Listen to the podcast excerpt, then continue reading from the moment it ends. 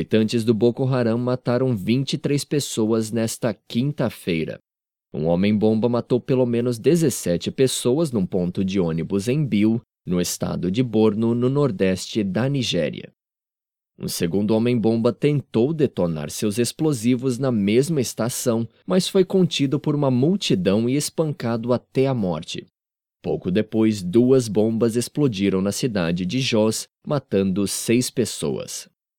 A onda de ataques a civis pelos militantes nos últimos dias parece uma vingança à campanha militar.